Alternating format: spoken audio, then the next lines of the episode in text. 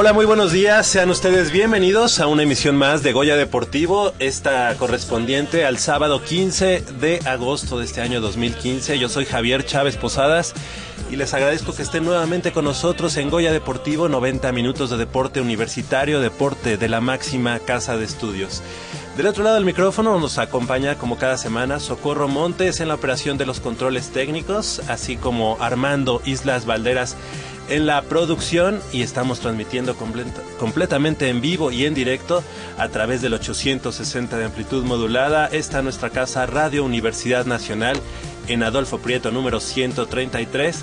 Y bueno, pues en estos 90 minutos de deporte universitario tendremos mucha, mucha información del mundo del escaparate deportivo de la Universidad Nacional Autónoma de México. Me da mucho gusto presentar a mis compañeros y amigos de este lado del micrófono.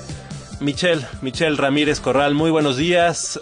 De regreso aquí en Goya Deportivo. ¿Cómo estás? Muy buenos días, Javier. Muy buenos días a todo nuestro auditorio. Estoy más que feliz de estar aquí de regreso, ya después de, de, tanta ausencia por universidad, por olimpiada, unos cursitos que tuvimos que tomar, pero aquí con toda la actitud para hablar del deporte universitario.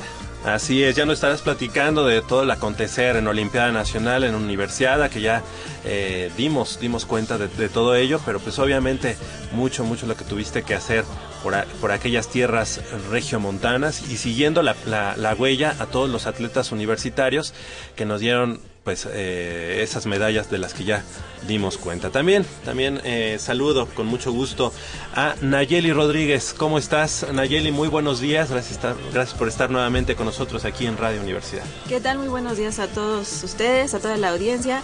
Pues muy contenta de estar aquí, muy contenta por la goleada de nuestros Pumas y con todo para darle la información. Claro que sí, estaremos platicando de esta goleada que ya nos ya estábamos haciendo cuentas desde hace cuánto que Pumas no metía cinco goles en Ciudad Universitaria y también sin recibir goles, así que estaremos platicando de ello. Y también Jacobo Luna. Muy buenos días, Jacobo, ¿cómo estás? ¿Qué tal, Javier? Buenos días, buenos días a mis compañeros aquí en la mesa, al auditorio de Goya Deportivo y sí, una victoria contundente de los Pumas que una vez más nos ilusiona, pero ojalá y no nos, no nos defraude este sábado contra Pachuca allá en el, en el Hidalgo. Pian pianito, ¿no? Como dicen, poco a poco vamos, vamos eh, sumando, ya son seis puntos los que tiene el equipo de los Pumas y bueno, pues eh, creo que sí da para ilusionarse, pero antes, antes de pasar a lo, a lo siguiente, también presentar a mi compañero y amigo Leopoldo García de León Polito. Muy buenos días, ¿cómo estás? Buenos días Javier, buenos días a todos ustedes, al auditorio, a mis compañeros.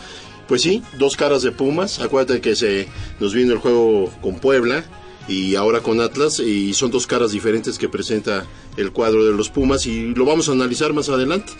Y vamos a ver, este equipo promete y esperemos como este, para qué estamos, ¿verdad? Como para qué estamos. Y hoy va a ser un, partido bastante difícil, es, eh, es un equipo muy dinámico con el que nos vamos a enfrentar y vamos a ver qué, qué, resulta de todo esto. Perfecto, 55 36 89 89 con cuatro líneas a su disposición, así como la sin costo 01800 505 26 88. Estamos transmitiendo en vivo y en directo a través del 860 de amplitud modulada en Radio Universidad Nacional. Nos puede seguir la huella también a través de www www.radiounam.unam.mx. Y bueno, pues para dar, dar cauce a la información del mundo deportivo de la Universidad Nacional, ¿qué les parece si iniciamos con este tritón universitario, este eh, pues nadador auriazul, Gustavo Ramón Sánchez Martínez, quien una vez más lo volvió a hacer? Eh, imponente sería el adjetivo que califica a este joven, ya que pues es el tritón mexicano que volvió a, tener una buena, un buen desempeño en los Juegos para Panamericanos 2015. Así es, Javier. Gustavo Sánchez conquistó cuatro medallas de oro y una de plata en los Juegos para Panamericanos en Toronto 2015, como bien lo dices, mientras que Daniela Velasco logró el oro y plata dentro del atletismo. Entonces, creo que será una buena se da una buena conjunción de los atletas Pumas en la, en la participación de para Panamericanos y creo que por ahí nos estaba faltando eh, Eduardo Ávila en el judo, que es parte de la Asociación de, Judo de la UNAM, eh, que también consiguió una, una medallita, si no, si no me equivoco, es de oro también. Exactamente, tres, tres universitarios o parte de las asociaciones deportivas de la, de la UNAM que, nos han dado buenos dividendos y bueno, pues qué mejor y además estar muy, muy, muy orgullosos con de ellos, de, de, su gran actuación. Yo quiero hacer un pequeño paréntesis en este momento porque nos están acompañando esta mañana eh, aquí en Goya Deportivo, pues eh, los amigos, la gente de Zona Puma de TDN, eh, Televisa Deportes. Exactamente, de Televisa Deportes eh, Network. Y pues les agradecemos que estén con nosotros, que crean precisamente en, esto que, que, semana a semana hacemos en, Radio Universidad Nacional, Goya Deportivo. en unos minutos más estará con nosotros la conductora, eh, María María Cel. Es María Cel, exactamente. hasta pone nervioso, ¿verdad? Es María Cel. Y vamos a, vamos a platicar con ella y con todo el equipo de, producción que está con nosotros aquí en Goya Deportivo cuando son las 8 de la mañana con 8 minutos. Y pues nos da mucho, mucho gusto. Eh, pues la una carrera en, en, franco ascenso, la que ha tenido Gustavo Sánchez. Por ahí, eh, hace unas semanas habíamos comentado sobre ese, mm, ese tercer lugar que había conseguido eh, en, los, en el campeonato mundial y además el quinto lugar que también tuvo. Y eso nos, nos dejaba un poco la duda, ¿no? De cómo, cómo está en este momento de cara a las siguientes competencias. Sin embargo, bueno, pues en estos Juegos eh, para Panamericanos 2015 pues nos deja tranquilos de que va bien el trabajo, que a final de cuentas, a pesar de ser un atleta joven, y que puede pues a lo mejor pues también eh, no sé irse de fiesta y también estar con los amigos con la novia bueno pues también es un atleta de alto rendimiento y nos, y nos deja tranquilos no la crítica que, que hacíamos, disculpa Mitch, la semana pasada giraba en torno a, a Gustavo Sánchez y en cuanto a un declive natural y de alguna manera entendible eh, en esta carrera. Tiene apenas 21 años y lleva en el más alto nivel. ¿Cuántos, Mitch? No sé si te gusta. 5 o 6 años fácil, si no es que hasta más. Más. Y este y lo que comentábamos fue, a diferencia de, su participación en el Mundial, en, eh, eh, en el Mundial de, de la especialidad, pues no, no, no consiguió las mismas medallas, pero ojo, ahí competía contra los mejores del mundo. Aquí en, en Parapanamericanos competía contra los mejores del continente. Y una vez más demostró que en el continente es el mejor. Ya eh, abres la competencia, abres la puerta a, a los, a los eh, atletas de todo el mundo. Ahí sí ya es un poco más complicado. Pero ojo, lo que decíamos la semana pasada hay que volverlo a repetir. Qué bueno que este bajón de alguna manera en la carrera de Gus viene un año antes de los Juegos Olímpicos y no precisamente en, en Río 2016. Tiene todavía un año para prepararse porque allá, en Río, en Brasil, se va a topar contra los mismos que se topó en Glasgow o Escocia en el, en el campeonato mundial. Así es, eh, eh, Jacobo. Y pues no solo eso, sino que también, bueno, a mí me gustaría aquí mencionar un poquito que que los atletas no todo el tiempo pueden estar en su máximo, en su máximo nivel. Eh, todos tienen programaciones con microciclos, macrociclos, entonces no es como Ah, bueno, todo el tiempo estar arriba, arriba, arriba, no arriba. No es tan fácil. ajá, no es tan fácil. Entonces, eh, está padre que ahorita él se vaya midiendo, vaya viendo todas las circunstancias, pros, contras que va a tener ya de cara a Juegos Olímpicos y esperemos un poquito, poquito, vamos a darle chance que tome vuelo para ya verlo en acción en Brasil. Son los ciclos que llaman, ¿no? Dentro de cualquier atleta, dentro de cualquier disciplina, son los ciclos, los famo las famosas curvas de rendimiento.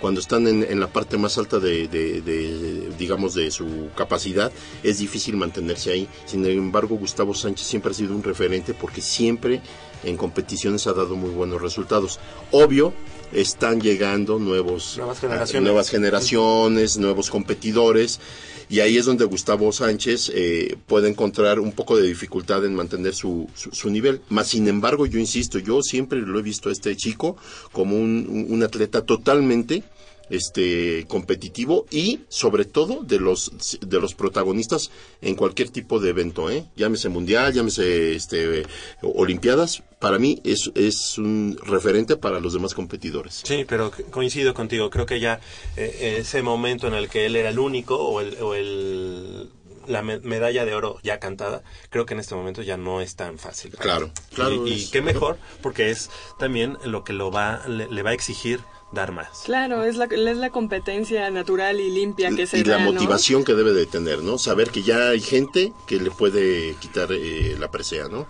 Pero, pero eso sí, eh, hace cuatro años, en Guadalajara 2011, se fue con dos oros, una plata y dos bronces. Ahora regresa de Canadá con cuatro oros y una plata.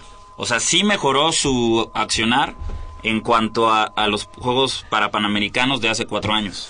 ¿Sí? Lo que sí creo es que él va a ser el impulsor de eh, en los, eh, bueno, por ejemplo, en la natación, de difícilmente los que tienen eh, problemas físicos y que eso impulsa a los demás chavos a que pues sí se puede, ¿no? Que no por tener, no tener una pierna o un brazo significa que no puedan realizar alguna actividad. Y platicando alguna vez con otros chicos que tenían discapacidades, me parece que muchos se enfocan a Gustavo. Que él no sí, tiene es el referente, sí, sí, es sí. el ejemplo a creo seguir, que eso digamos. creo que eso se va a quedar para él o sea esté arriba o esté abajo lo que sea él fue el impulsor de de los chavos que quieren hacer alguna actividad, ¿no? Algún deporte. Ah, no, definitivamente. Yo alguna vez lo entrevisté en una inauguración de una alberca en Veracruz que le hicieron, le pusieron su nombre, y le, di, le preguntaba yo qué que, que, sentía él de la responsabilidad civil que él eh, pues lleva a cuestas, ¿no? Y me dice, no, no, no, yo estoy muy consciente de que soy el ejemplo de, de muchas personas, sé que te, voy a cuidar mi, cuido mucho mi imagen, Claro. de hecho, y, es, o sea, él en esa situación está muy, muy consciente de lo que es y de lo que representa. Qué bueno, porque Sí. él, él, bien dicen ayer, él es una persona a la que todo el mundo volteamos a ver. Sí. Y no nada más hablamos de los chicos de capacidades diferentes, sino eh, hasta de todo, de cualquier persona es digno de admirar, no solo eh, no, no, no el aspecto nada más deportivo, sino el humano, porque este chico a base de, de, de una disciplina es como ha conservado eh, estar en los primeros lugares. Esto no lo podría lograr, por muy bueno que fuera Gustavo, no lo podría lograr si no fuera un chico disciplinado. Así es. Ajá. Entonces, eh, eh, ojo, es ejemplo para todos nosotros, o sea, llámese quien se llame. ¿eh? Y así, rapidísimo, Sí, bueno, sí, adelante. porque no hemos hablado de ella, ¿no? de los resultados de, Gus. Durante el primer día de competencia se alzó con la victoria en las pruebas de 50 y 100 metros de estilo libra, tras detener el reloj con 40 segundos con 64 centésimas en, en los 50 metros. Y en los 100 metros implantó un nuevo récord para Panamericano al concluir con un minuto 26 segundos y 93 centésimas. En ambas pruebas, el segundo lugar lo ocupó el nadador brasileño Ron, Ron, Sto- Ron Stoy, Ronnie Stoy, Cor- Ronnie Cordeiro, Stoney, eh, Cordeiro. Cordeiro. Tu portugués es, es bueno, ¿eh? El portugués de la Mitch ahí, Sí. sí, está. Ah. Es de la- Oh, Oye, está- Perdón, perdón. es allá de la favela de... Gus, Gurre. Y- ah, bueno. No, adelante, adelante. Y en el segundo día de competencia, pues también este, tuvo participación. Eh, culminó, culminó en, el 50 en el quinto lugar, perdón, en los 50 metros estilo mariposa con un registro de 48 segundos 67 centésimas. Sin embargo, la obtención de metales y, y satisfacciones prosiguió en los días subsecuentes. Primero en los 50 metros pecho, donde obtuvo el tercer lugar con 55 segundos 37 centésimas. Y la plata fue para el canadiense Jonathan De Dielman, 55.68. Pero fue... Fue, eh, fue tercer metal dorado, ¿eh? No tercer lugar. Fue, Fue, eh, o sea, eh, otra medalla. Ah, otra sí, sí, medalla sí. de oro. Exactamente. La plata fue para el Perdón. canadiense y el bronce Re- para Ronnie para- Stoney. Gus retuvo, Gus retuvo el oro en los 50 libres. Eh, haciendo la comparación entre 2011 y 2014, retuvo el oro en los 50 libres. En los 100 libres, en Guadalajara tuvo el bronce, ahora consiguió el oro. Pero en los 50 pecho, en Guadalajara tuvo el oro y ahora se quedó con el bronce. Sí, Así es. Exactamente. Así es. Sí, digo, eh, eh, coincido en lo que dice Polo. Realmente son estas curvas de rendimiento y estos momentos en los que de pronto un atleta eh, se siente mejor en una prueba y, después en otra, ¿no? No siempre estás, eh, o una es tu prueba. Eh, en este caso ya lo vimos, comparado con los pan- para panamericanos de, de, de Jalisco, de, De Jalisco, Guadalajara. sí, de O, Guadalajara. o ¿no? puedes estar, por ejemplo, a lo mejor eh, tiene el plan como Brenda Flores. Brenda Flores inició corriendo 1500 y 5000 y ahora es corredora de 5000 y 10000. O sea, va- a lo mejor programando diferente su, su rendimiento en diferentes pruebas. se, van, y se van dando cuenta que también tienen igual capacidades para otro tipo de, de, Pruebas. de pruebas, ¿no? Sí, ahorita Gustavo com- compitió en los 50 mariposa y algo que no había hecho hace cuatro años, algo que no hizo hace cuatro años en Guadalajara. Sí. Ni, que, y que no hizo tampoco en Londres. En Londres nada más compitió en estilo libre, en combo en 150 metros y dorso en los, en los 50 metros. Ahora se aventó a hacer mariposa. Claro. Y bueno, pues también hablar, hablar de Daniela Velasco, quien se subió este viernes a lo más alto del podio en la última jornada de los del atletismo de estos Juegos para Panamericanos Toronto 2015, al obtener la medalla de oro en la prueba de 800 metros en T12. Esto habla de la su su discapacidad. Clasifica- en sí, ¿cómo los clasifican? cómo lo clasifican, ¿verdad? Y Velasco, quien tuvo eh, como guía a José Fuentes, detuvo el crono en 2.16.89, que además es nuevo récord de América, así que pues enhorabuena, enhorabuena, 2 minutos 16 segundos y 89 centésimas. Felicidades para esta atleta universitaria que también, también eh, representa a, pues, a México y a, y a nuestra máxima casa de estudios. Déjame te digo que también su guía, José Fuentes, es- eh, perteneció a la Asociación de Atletismo de la Universidad. Actualmente ya no lo es, pero él corría para la universidad y corría 400, 400. y 800. Y Perfecto. 400 con vallas, así.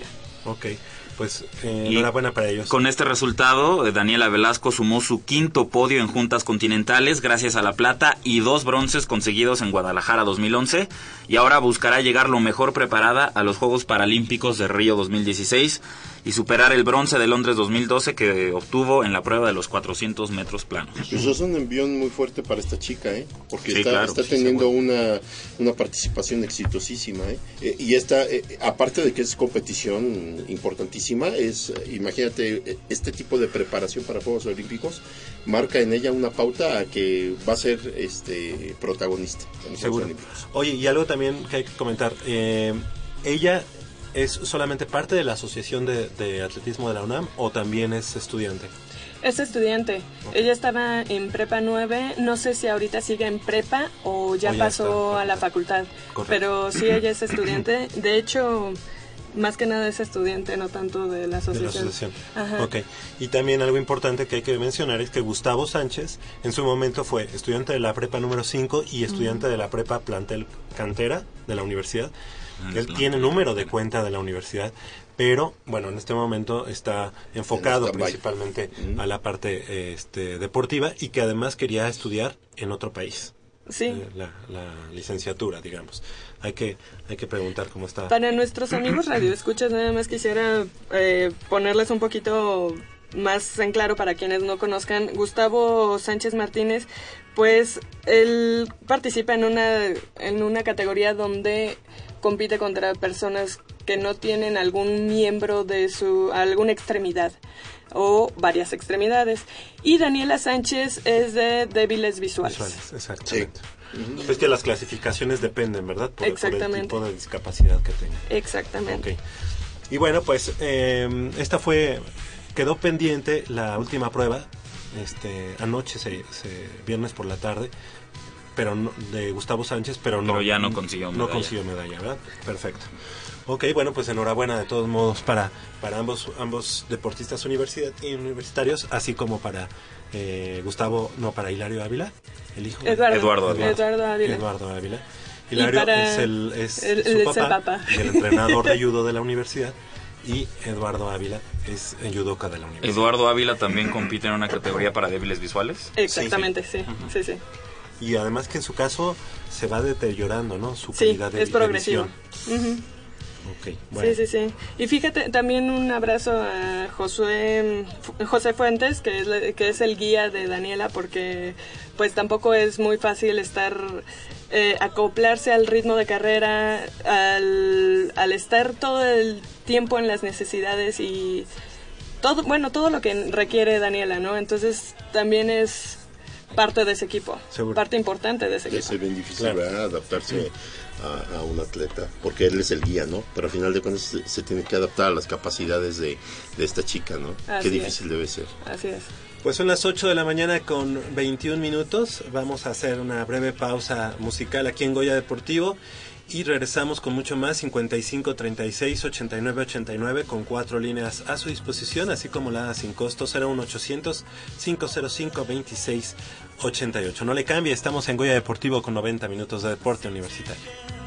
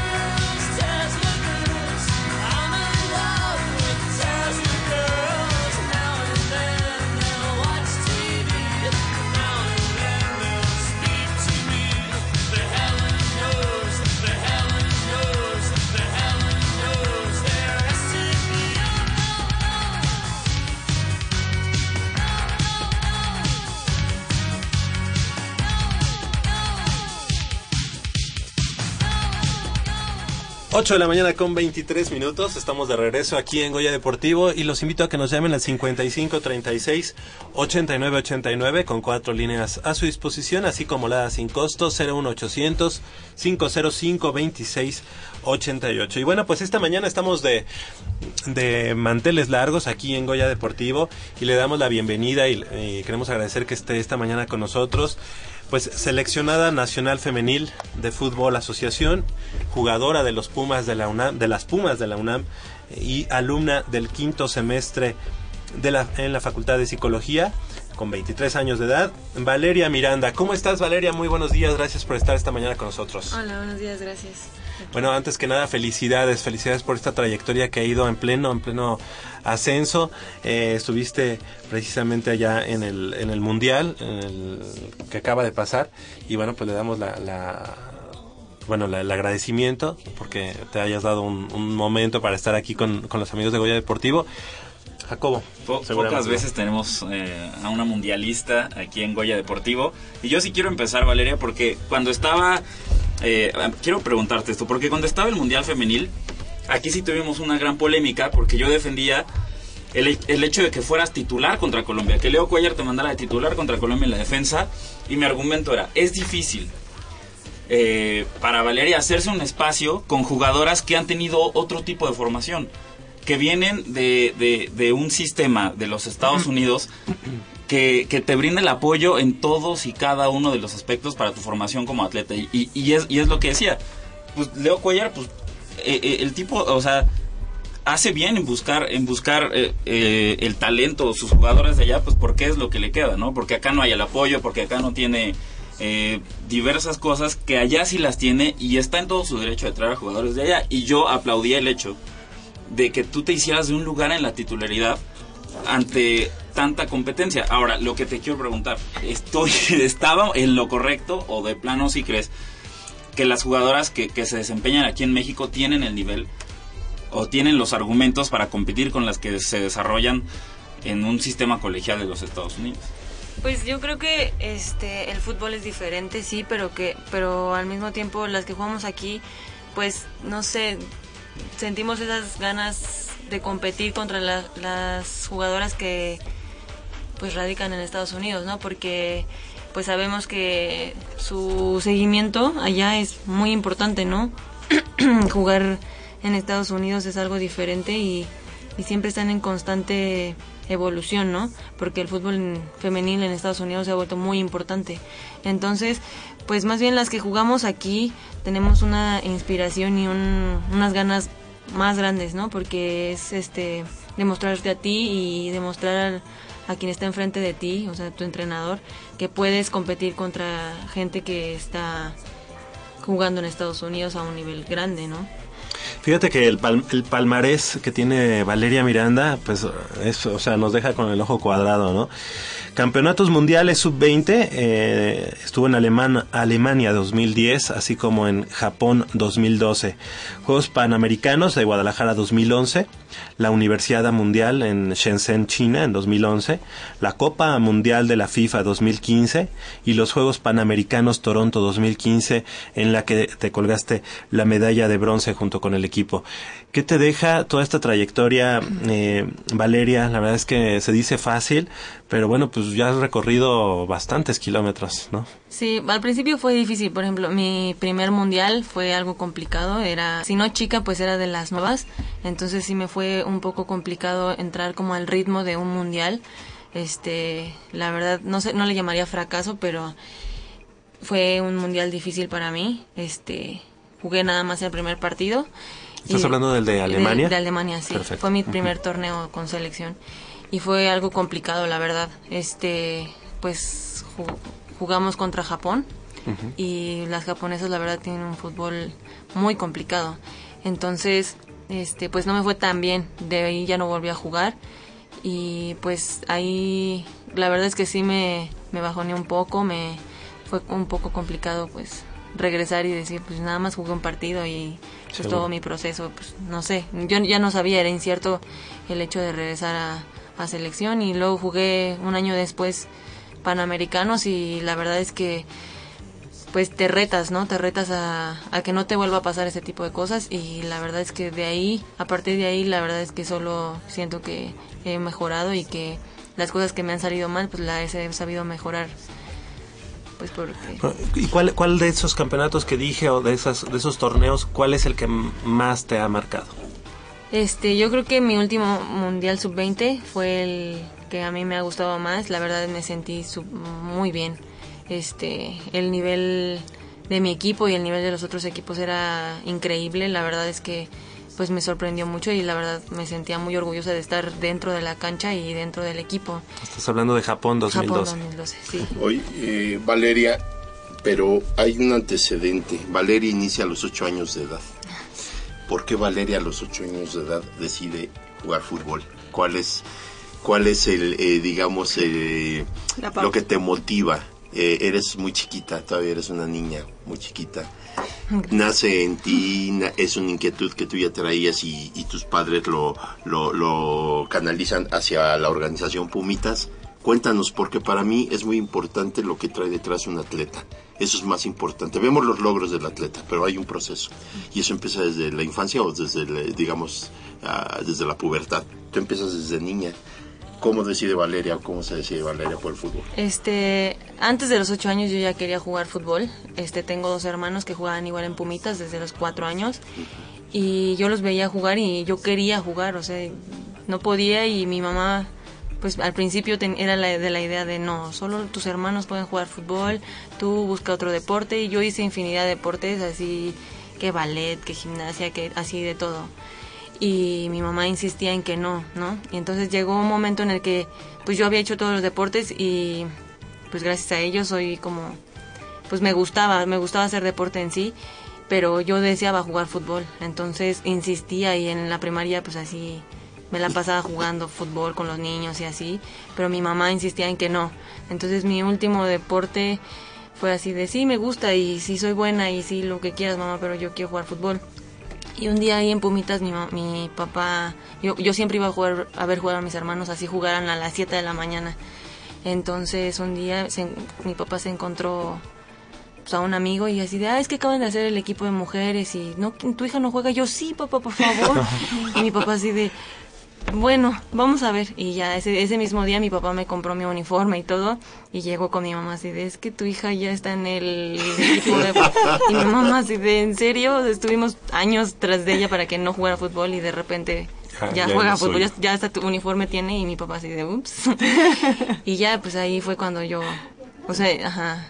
O sea, yo creo que las ganas de jugar las tengo desde chiquita, pero el insistir, pues me tiene aquí, ¿no? Pues imagínate el orgullo que deben de sentir tus, tus papás de, del nivel al que has llegado, ¿no? Ya al día de hoy, pues tus hermanos... ya. ¿Cuá- cuánto- ¿Cuántos años en Pumitas? En Pumitas, Ajá, ¿cuántos años fueron antes de que saltaras a, digamos, ya al amateur? pues en realidad, este, estuve en Pumitas como dos, tres años y de ahí fui al representativo de la UNAM, pero seguía jugando en Pumitas, así, pues el tiempo que yo tenía lo jugaba en Pumitas, como El tiempo libre, digamos, Sí. era para Pumitas. Ajá. Pero tú ya estabas en el representativo. Ya estaba en el representativo, pero seguía jugando en Pumitas. Qué maravilla. Es que siempre, Javier, es bien importante tener los antecedentes porque eh, hay que saber el por qué, qué te motiva, ¿no? Eh, y ustedes se acuerdan rápido de la película esta Billy Elliot, que p- la gente dice, pero como un niño eh, para ballet, ballet. ¿no? Y el papá se daba de topes, ¿no? Claro. Y el papá estaba que se reventaba ahí y sin embargo fue una estrella, ¿no? Entonces eh, el caso de Valeria eh, me, llama la atención porque yo he visto a las pumitas, pero nunca hemos tenido oportunidad de platicar. Yo nunca he tenido oportunidad de platicar con una niña en este momento que esté jugando en pumitas. Por eso que era mi inquietud saber cómo es el proceso, cómo lo sintió y ahora vemos los resultados. Y porque Ahora- normalmente, bueno, ocurre a menudo que más las niñas, o no, no me dejarás mentir, es, eh, es porque la- a lo mejor la- las llevan los, los papás y pues para que ah, practiquen algún deporte, pero n- a lo mejor no tanto por gusto. Sí debe haber niñas que, que, que tengan el gusto. Pero no sé qué tan qué tanto porcentaje hay ahí de, de niñas que realmente estén ahí por el dinero. Convencidas. Ajá, convencidas. Ajá. Pues al principio, por ejemplo, en Pumitas sí había niñas así que las levantaban y así de, pues te vas a hacer deporte, ¿no? Pero muchas de nosotras estábamos ahí porque Por nos convicción. gustaba, sí. O sea, que habíamos hecho el esfuerzo de rogarle a nuestros papás. o por ejemplo, hab- había muchas en las que su- a sus papás les gustaba el fútbol, entonces, pues no sé, no, no tuve otro hijo, entonces no importa, ¿no? En- pero sí, conmigo sí fue como yo quería y no me importaba. Oye, Qué y padre. algo importante, que, que ya has, has llegado a estos, a estos niveles eh, de estar en campeonatos mundiales, sub-20, en los Juegos Panamericanos, que ya son tus segundos Juegos Panamericanos, ya con ahora con una medalla de bronce, a Universidad Mundial, a la Copa Mundial de FIFA, pero seguramente las bases, las bases que las aprendiste en Pumitas deben ser este algo que tienes muy muy presente, ¿no? Sí, la verdad es que nunca pues debes olvidar de dónde vienes, ¿no? Yo creo que me ha costado bastante estar en donde estoy y la verdad es que yo llegué a Pumitas sin, o sea, me, me encantaba el fútbol, pero era de esas que nada más corría y si encontraba el balón lo pateaba de donde sea, ¿no? Entonces, sí, claro, nunca hay que olvidar que de dónde- de dónde vienes, ¿no? Entonces, yo tuve entrenadores en Pumitas que me enseñaron muchas cosas. Este, siempre recuerdo que tenía una entrenadora que, que me decía exactamente qué hacer y yo lo hacía exactamente y era así como si tuviera su control, ¿no? Así de con A saltas y así. Entonces, este, la verdad es que ellas me enseñaban muchísimo. También ya estando en el repre, pues yo pues me hice de un carácter, me hice de pues de una técnica, de, Claro. de ciertas cosas que, que gracias a eso pues estoy o he logrado lo que lo que ya tengo, ¿no? ¿Qué representa? ¿Qué, qué representa para ti la Universidad Nacional? Digo, ade- además de que de, de defenderla con los colores azul y oro, pues también la representas en el aula. Claro, pues para mí la verdad es un- una segunda casa. O sea, se escucha pues muy trillado, pero o va a ser al Sí, revés sí, después, a lo mejor al, al revés va a ser tu primer casa. Yo creo que me la paso más ahí que en mi casa, Sí, ¿no? ¿verdad? Pero sí, la verdad es que es muy importante para mí el hecho de, pues la UNAM me ha dado todo, ¿no? Desde educación hasta, pues el deporte que, que más me gusta, ¿no? Entonces, la verdad yo le debo demasiado, demasiado a la UNAM y, y es muy importante, o sea, yo siempre voy, por ejemplo, a selección y, y no, no dejas atrás lo que... Pues, de dónde vienes, ¿no? Entonces, exacto, no, O sea, siempre es así de, ay, ¿tú de dónde eres? No, pues de Pumas, ¿no? Y, ay, no estudias, no, no, yo estudio pues, en la UNAM, ¿no? Entonces siempre, todas las personas que me conocen estando en la selección saben perfectamente que soy de Pumas, ¿no? Entonces, la verdad es que sí, me ha dejado muchas cosas súper importantes. Oye, y en el varonil profesional, ¿le vas a los Pumas? Claro. No, no, ahorita ya nomás aquí, Valeria, nada más dices no, dudas. No, no, la verdad es que soy chiva, ¿no? No, no, no, no, imagínate. Bueno, yo tengo dos preguntas. Eh, la verdad es que daría todo por estar en tu lugar, porque también, o sea, me gusta mucho el fútbol. Bueno, la primera es eh, cuando estuviste en los mundiales o bueno, algún partido que, que lo vibraras mucho, ¿qué sentiste cuando salías del túnel o cuando ibas a pisar la cancha? Quizás, la, bueno, la primera vez que ibas a pisar una cancha en un mundial, ¿qué fue lo que sentiste? ¿Qué fue lo que pasó por tu mente? Y la otra es que, bueno, vimos que cuando acabó lo de sub-20, pues muchos querían que Cuellar se fuera de la selección, ¿no? Porque no, quizá no dieron los resultados que muchos esperaban. Y qué mejor que ustedes evalúen lo que hace el trabajo su entrenador. Entonces, ¿tú cómo ves a Leonardo? ¿Cómo fue el trabajo que se hizo? Bueno, la primera sensación que yo tuve es, son unos nervios inmensos, ¿no? Este, la verdad es que estaba muy ansiosa y muy nerviosa de entrar al campo y cuando lo pisé y aparte escuchar el himno de tu país, este, la verdad es que te pone la piel chinita, o sea, tú lo vives en otro momento, a lo mejor lo ves en la tele y es así, y es, o sea, no... Sí, nada que ver. Sí, nada que ver, nada que ver, es, de verdad... Sentiste que te desmayabas ahí Sí. en ese momento. Yo creo que de suerte no me desmayé porque si no no hubiera podido jugar, pero, pero sí me sentí muy nerviosa. Y pues acerca de los resultados, yo creo que este ha sido un proceso difícil para México en el este en el fútbol femenil y, y yo la verdad pues aplaudo mucho el trabajo de Leo porque él siempre ha estado como muy consciente de que esto iba a ser muy difícil, ¿no? Y que a lo mejor nos iba a llevar muchos años, ¿no? Yo creo que a las potencias ahor- ahorita de fútbol femenil les, le- les costó mucho, pero iniciaron antes. Y nosotras pues, apenas vamos como...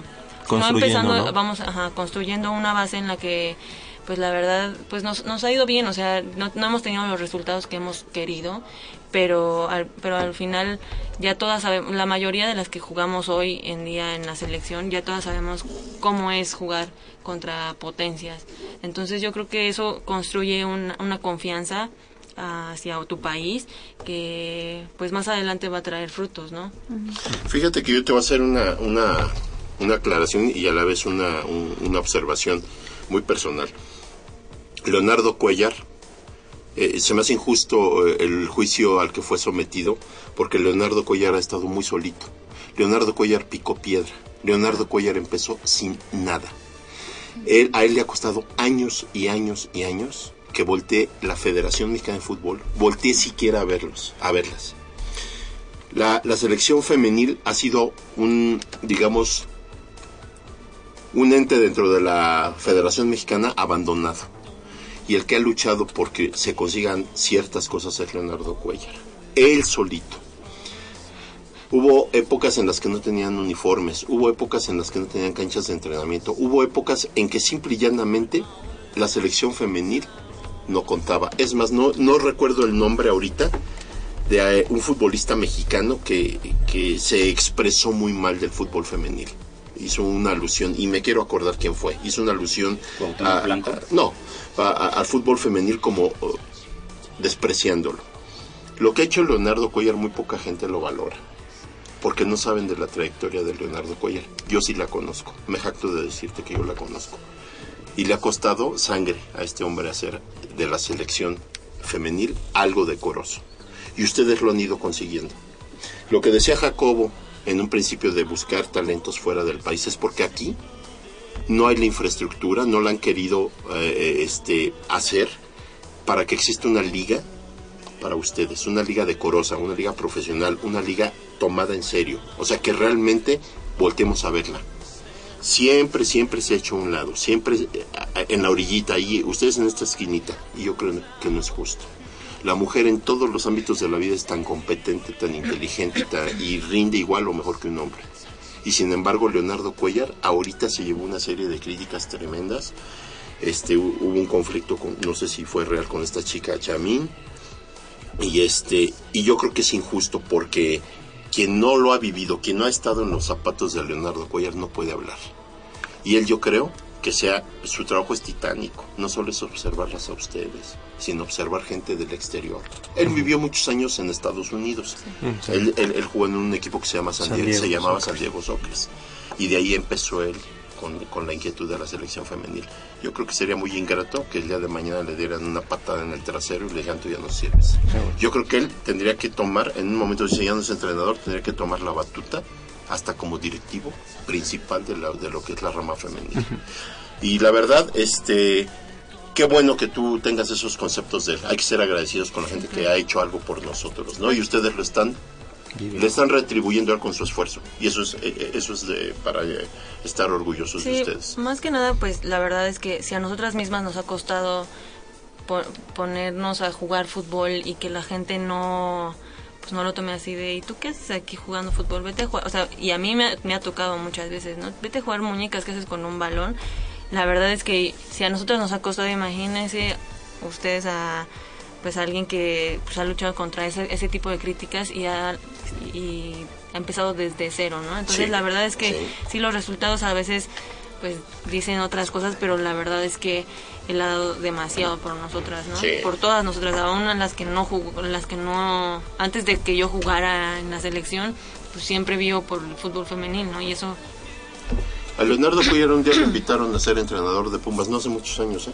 Le dijeron que si quería venirse a ser entrenador cuando entró en crisis Pumas. No aceptó por quedarse con la selección femenina. Oye, Valeria, pero también está el caso, por ejemplo, de España, que tenían a Ignacio Quereda como técnico. Desde 1988 estuvo en el cargo 27 años, participó en el Mundial de Canadá. Las 23 jugadoras emitieron un comunicado y dijeron, estamos estancadas, este señor ya no sirve, no, no prepara los partidos, no, no hace su trabajo y nosotras queremos un cambio, porque eran 23 años. No comparando y no extrapolando, pero de alguna manera Leo Cuellar tiene ya un cierto tiempo en la selección y lo decía la misma, la misma Charlene Corral cuando, que, cuando no lograron clasificar a, los octavos de final. Palabras textuales, estamos estancadas. Colombia clasificó a, a octavos y nosotras seguimos sin, sin siquiera ganar un partido eh, en el Mundial Femenil. ¿De verdad crees que están estancadas o que fue fueron circunstancias del torneo las que les impidió este, ganar un partido o dar una buena actuación? Yo creo que eh, este, si existe el concepto de estar estancadas, yo creo que empieza por uno mismo.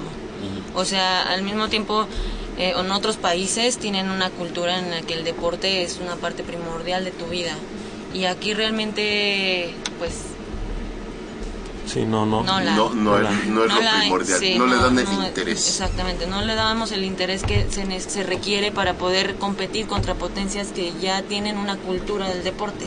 Entonces, si existe ese concepto, es empieza por uno mismo, ¿no? O sea, desde que yo me levanto de mi cama y decido desayunar adecuadamente, eso ya es tener una cultura deportiva porque eso esa comida te va a servir para tu entrenamiento, no, va- no vas a ir, no vas a llegar a, a tu entrenamiento sin comer. Entonces, yo creo que sí, sí existe ya este, un poco, o sea, se ve un poco la diferencia entre algunos países que, pero yo creo que esas mismas jugadoras están buscando crecer. No, no, no, no todo empieza como en selección, ¿no? No, no llegas a selección y empiezas a entrenar. O sea, estás en tu casa y empiezas y estás entrenando. Entonces, la verdad, este, pues sí, yo creo que a México le falta esa parte, esa parte en la que todas las jugadoras, así no estén en selección o si estén en selección, tengan un continuo entrenamiento, ¿no? Desde que están en su casa y saben qué comer, saben qué hacer y qué no hacer. Yo creo que eso... Una cultura deportiva. No, tocó, tocó el punto claro. Pero además no solo eso, a- e- es también un poco lo que hablábamos hace rato, de que un deportista se construye en años, o sea, no es de la noche a la mañana. Entonces, si, si hubo un equipo antes femenil de, de fútbol y ahorita cambiaron más del 50% de las jugadoras o el 30%, lo que sea, ya es otro equipo. Entonces tienes que conocerlas, tienes que ver cómo funcionan, tienes que ver tantas cosas y eso solo se da en años. O sea, no, no, no puedes decir, ay, bueno, estas funcionan así y ya la, la voy a hacer. O sea, no es mágico. Pues el deporte en cualquier disciplina es un proceso de años. Entonces también creo que es un poco duro juzgar a las personas así, tanto del lado del atleta como del lado del entrenador, porque Claro. es, un, es un trabajo en conjunto, ¿no? Sí. Entonces So- sí es como- Sobre todo, fíjate, a Leonardo Cuellar, eh, en el rubro de Leonardo Cuellar no ha habido entrenadores que se acerquen a querer eh, tomar el mando de la selección femenil y te voy a decir por qué. Porque no tiene el, el interés y la envergadura en cuestión financiera que tiene el fútbol varonil. Sí, claro. Por eso nadie se acerca a... a, a- a- ¿Cuándo has escuchado que un entrenador diga, oye, yo quiero participar como entrenador de la selección mexicana? Y le pasa igual a los de playa. Ramón Raya, eterno en la selección. ¿Por qué nadie se, se acerca? Porque no se ganan las bolsas que se ganan en- en- con el Piojo Herrera, ¿verdad? O con fulanito de tal. Ahí sí no.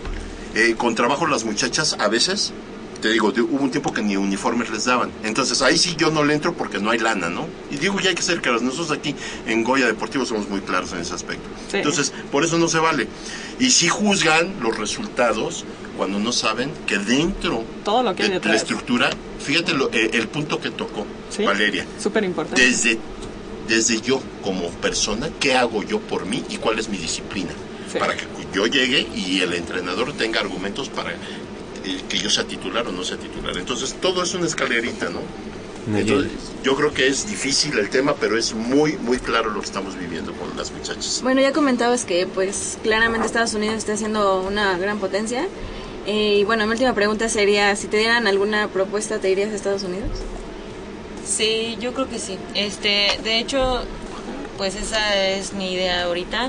Yo creo que siempre hay que buscar crecer, ¿no? O sea, Claro, claro. Entonces, pues tengo propuestas de irme y la verdad es que al principio sí lo pensé porque es muy difícil, ¿no? Yo llevo más de la mitad de mi vida en Pumas y de repente cambiar de equipo es algo complicado, ¿no? Es, es como, como te sientes amarrada pues, a tus colores, ¿no? Pero yo creo que Pero siempre irte de esa que- manera para crecer es, Sí, yo creo que es, no, válido. porque ahí hay Y una es liga posi- pro- profesional establecida. No, además Y es positivo para los vas a Pumas. dejar de sentir, ¿no? y es positivo para Pumas, Pero ¿no? aparte sabes, sabes, Claro, sabes que es claro. lo importante, que es una liga muy competitiva, porque Estados Unidos, campeón mundial, varias de sus estrellas participan en su liga. O sea, Claro, tienes a claro. Alex Morgan, Megan Rapinoe, o sea, todas juegan, o la gran mayoría juega allá en los Estados Unidos. Y la pregunta a la que, la que te quiero hacer, Valeria, es, ¿se siente realmente una diferencia al competir contra Inglaterra y Francia en el sentido en el que son países que tienen una liga profesional femenil, que, que son, son eh, eh, eh, atletas preparadas todos los días, semana con semana, que tienen una compe- eh, juegos cada fin de semana, de- realmente se siente, o sea, tú lo sientes, enfrentarte a ellas, se siente que digas, no, es que sí traen un nivel impresionante, no sé, ¿cómo, cómo fue? Sí, definitivamente es una diferencia muy grande. Este, desde Sí. que pues se habló, o sea, después del partido, después de los partidos, o sea, tú tienes ese sentimiento cuando estás jugando de, de que se ve que ellas están en constante progreso, ¿no? En constante entrenamiento, todo. Entonces, la verdad es que sí es sí es complicado, sí fue complicado y sí lo piensas, sí es pues es increíble, ¿no? O sea, la verdad es que pues ellas ellas nunca cambian de ritmo en su vida, o sea, siempre están con sus equipos, tienen ese mismo ri- ritmo que en selección, ¿no?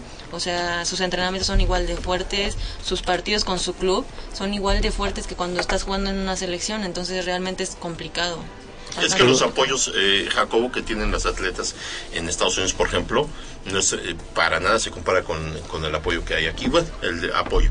Eh, hemos, ¿cuántos eh, atletas que han invitado eh, eh, nos, no- nos eh, narran eh, un día común de cómo desde que se levantan hasta que termine el día, lo complicado que es asistir a clases, ir a entrenar, tomar sus alimentos a una hora adecuada, terminan muertos los muchachos en, en estos países ya está tan desarrollado que los apoyos ya te hacen que te preocupes menos en ciertas cosas, porque lo tienes todo. Seguro. Y ya está ya todo la infraestructura les ayuda a que ellos no se preocupen más que de ir a entrenar y tener sus alimentos a tiempo y, y si estudian, eh, tienen las facilidades, aquí no lo es. Y le damos la bienvenida y agradecemos que estén esta mañana con nosotros a nuestros amigos de TDN, de, de Zona Puma y a María Cel. Muchas gracias por estar con nosotros esta mañana. Además que tú también conoces mucho de fútbol.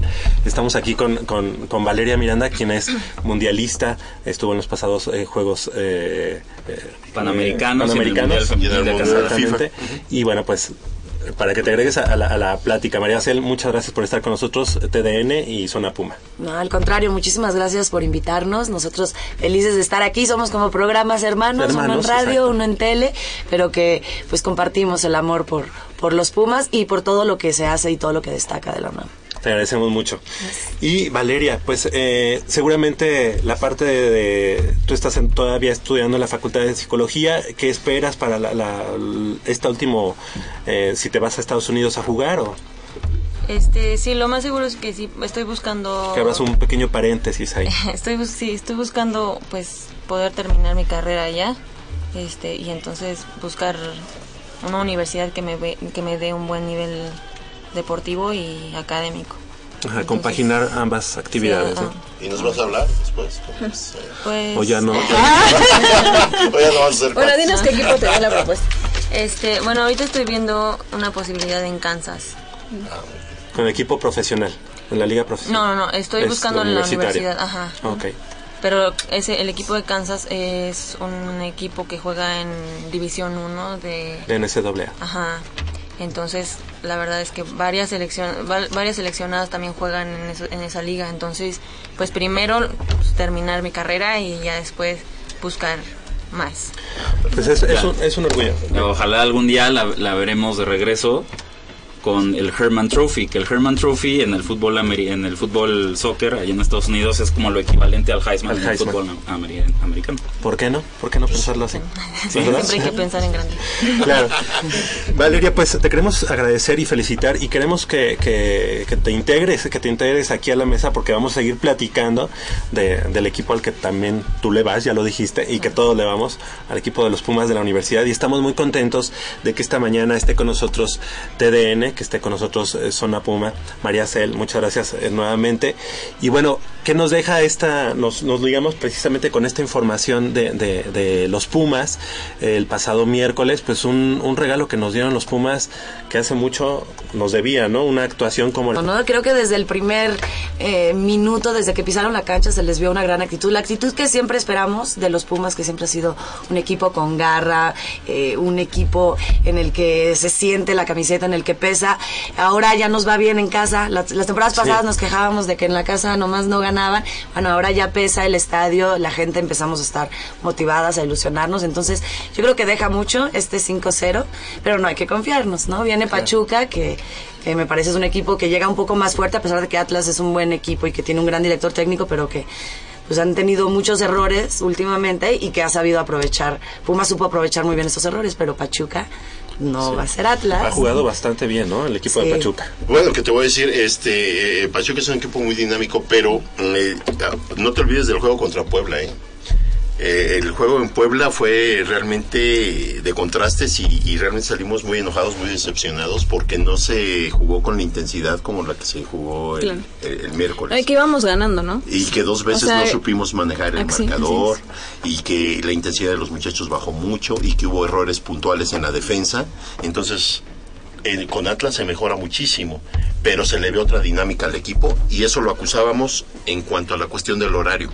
Nosotros seguimos en la polémica del horario porque mira, eh, años, años, años llevamos yendo y yendo a ver a los Pumas y el horario en el que juega el equipo es pero salvaje. La nosotros es estamos, salvaje. estamos no sentados. estamos sentados, no tenemos actividad física Ajá. en ese momento. Estás ahí que casi te calcinas, ¿no? Entonces ya imagínate. No, y se vio en, el- en este partido nocturno, el miércoles, el equipo de los Pumas en el minuto 80 seguía corriendo como... Bueno, hasta Javier Cortés corrió, acuérdate. Bueno, pero es un partido. Ya regresó, esperemos que ahí, Sí, que ¿no? ahí se mantenga. Sí, sí, sí. Y esa dinámica, esa intensidad es la que a mí me interesa mucho que, que mantengan los Pumas, porque ahorita todos los equipos vienen muy reforzados. Yo he visto equipos, ya no, ya no veo equipos chiquitos, ¿eh? Ya no veo un Ninguno equipo estaba a modo y nunca, nunca me imaginé que en esta temporada sacáramos un 5-0.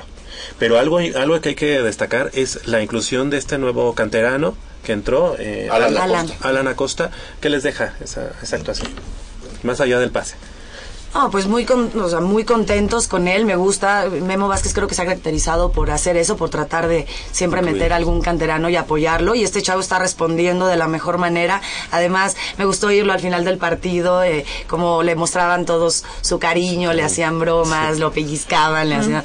Y él, este, pues muy humilde, muy humilde y se le ve, pues, esta garra y esto que queremos de todos los jugadores y que los canteranos lo tienen por naturaleza. Sí, en el ADN, ¿no? Exactamente. Algo que tú has defendido mucho, la cantera. La cantera. Y si en casa somos ya el mejor local o el mejor local del torneo, 8 goles a favor, 0 en contra, 2 de 2. Bueno, de hecho, Y- la mejor ofensiva en general. Ahorita somos la mejor ofensiva Sí. de la liga, digamos. Ocho. 11 go- y, 11. y lo de Javier Cortés me gusta mucho porque el tipo posición eh, re- repitió alineación contra Puebla y contra Atlas, que fue un 4-1-4-1. Y, y curiosamente, y lo venían diciendo, la mejor, las mejores actuaciones de los Pumas o la mejor actuación de los Pumas viene cuando David Cabrera está en la banca. O sea, yo, yo defendía, Sí. defendía a muerte a David Cabrera y, yo dije y yo, lo tiempo. dije antes del inicio de la temporada. Si, de- si queremos hacer un buen torneo, David Cabrera va a Se ser pieza fundamental. Lamentablemente está demostrado, o sea, en estos cuatro partidos no está al nivel que le conocíamos. Lo, lo saca Memo y, me- y juega con este 4-1-4-1 que es los, la, la línea de defensores, Alejandro Castro como el único contención, luego una línea de cuatro mediocampistas en la que ahí entran en el medio Javier Cortés y Matías Britos. Así es. Y ahí Javier Cortés también tiene eh, eh, est- esta labor de, de recuperación de balón, pero también tiene la libertad de ir hacia el frente y creo que esa posición le va a la medida, porque el tipo es... No, no- y, y es que lo, lo, lo que sorprende es que no es grande, o sea, es, es, es un chavo, pero ya no tiene ida y vuelta, no tiene recorrido, ya Había no te alcanza para había jugar por subido las de peso, bandas. ¿no? Yo siento, y, ¿no? y- y ahora en el centro encontró, encontró su posición y lo está haciendo realmente bien. Valeria, algo que tú nosotros quisiéramos que fueras también ahí a apoyar a los Pumas, que ahí en la defensa que hubiera hubiera chance de que estuvieras. O entrena o lo... Pero ¿cómo viste a los Pumas este partido? Pues la verdad es que sí es sorprendente cómo han crecido bastante y ojalá que, pues yo espero que sigan así, ¿no? Que nos sigan dando esas alegrías que, pues que nos dan al verlos. Seguro. Oye, y eso que es, eh, sentaron a Cabrera, ¿ustedes creen que eso haya sido el, eh, la parte donde ex- explotó quizá él o no sé si Britos? No, bueno, no, ninguno habló sobre el tema, pero que eso haya hecho que hayan tenido por ahí un conflicto. Una fricción. No, yo creo que no. eh, yo creo que Cabrera, este, y viene, trae una baja de rendimiento de torneos atrás. Él no se ha podido recuperar después de selección mexicana. Acuérdate que él eh, no fue a Juegos Olímpicos por la lesión que presentó. No, acuérdate que las dos rodillas se las rompió, Ajá. ya las dos. se las Entonces rompió. a él eh, eso anímicamente lo ha bajado y no ha podido recuperar la confianza. No, ha- no, no, haya- no ha- no ha retomado el fútbol que él traía antes de... de- de ¿Y crees que ya no lo? Bueno, ya no lo Eh, sí lo puede, pero le, le va a costar mucho trabajo. Mentalmente yo creo que hay que trabajar más. Es que una Eh, lesión no es cualquier cosa. No, exactamente. Entonces es difícil y, y yo le venía diciendo a Javier temporadas atrás, le digo, mira, Cabrera anda tan mal que lo necesitan sentar, necesita Ver que hay recapitular el- alguien Ajá. más, ¿no? Atrás. Y yo creo que él entró en desesperación. Él está desesperado porque ya veo que está rebasado por otros jugadores. Sí. Prueba de ello que los mejores juegos efectivamente, y yo se lo venía diciendo a Jacobo atrás, cuando saquen a Cabrera el equipo va a funcionar mejor. Porque Cabrera le frenaba mucho el avance del equipo. Era muy lento el... el- el- Y fallaba muchos pases, ¿no? Muchísimos pases.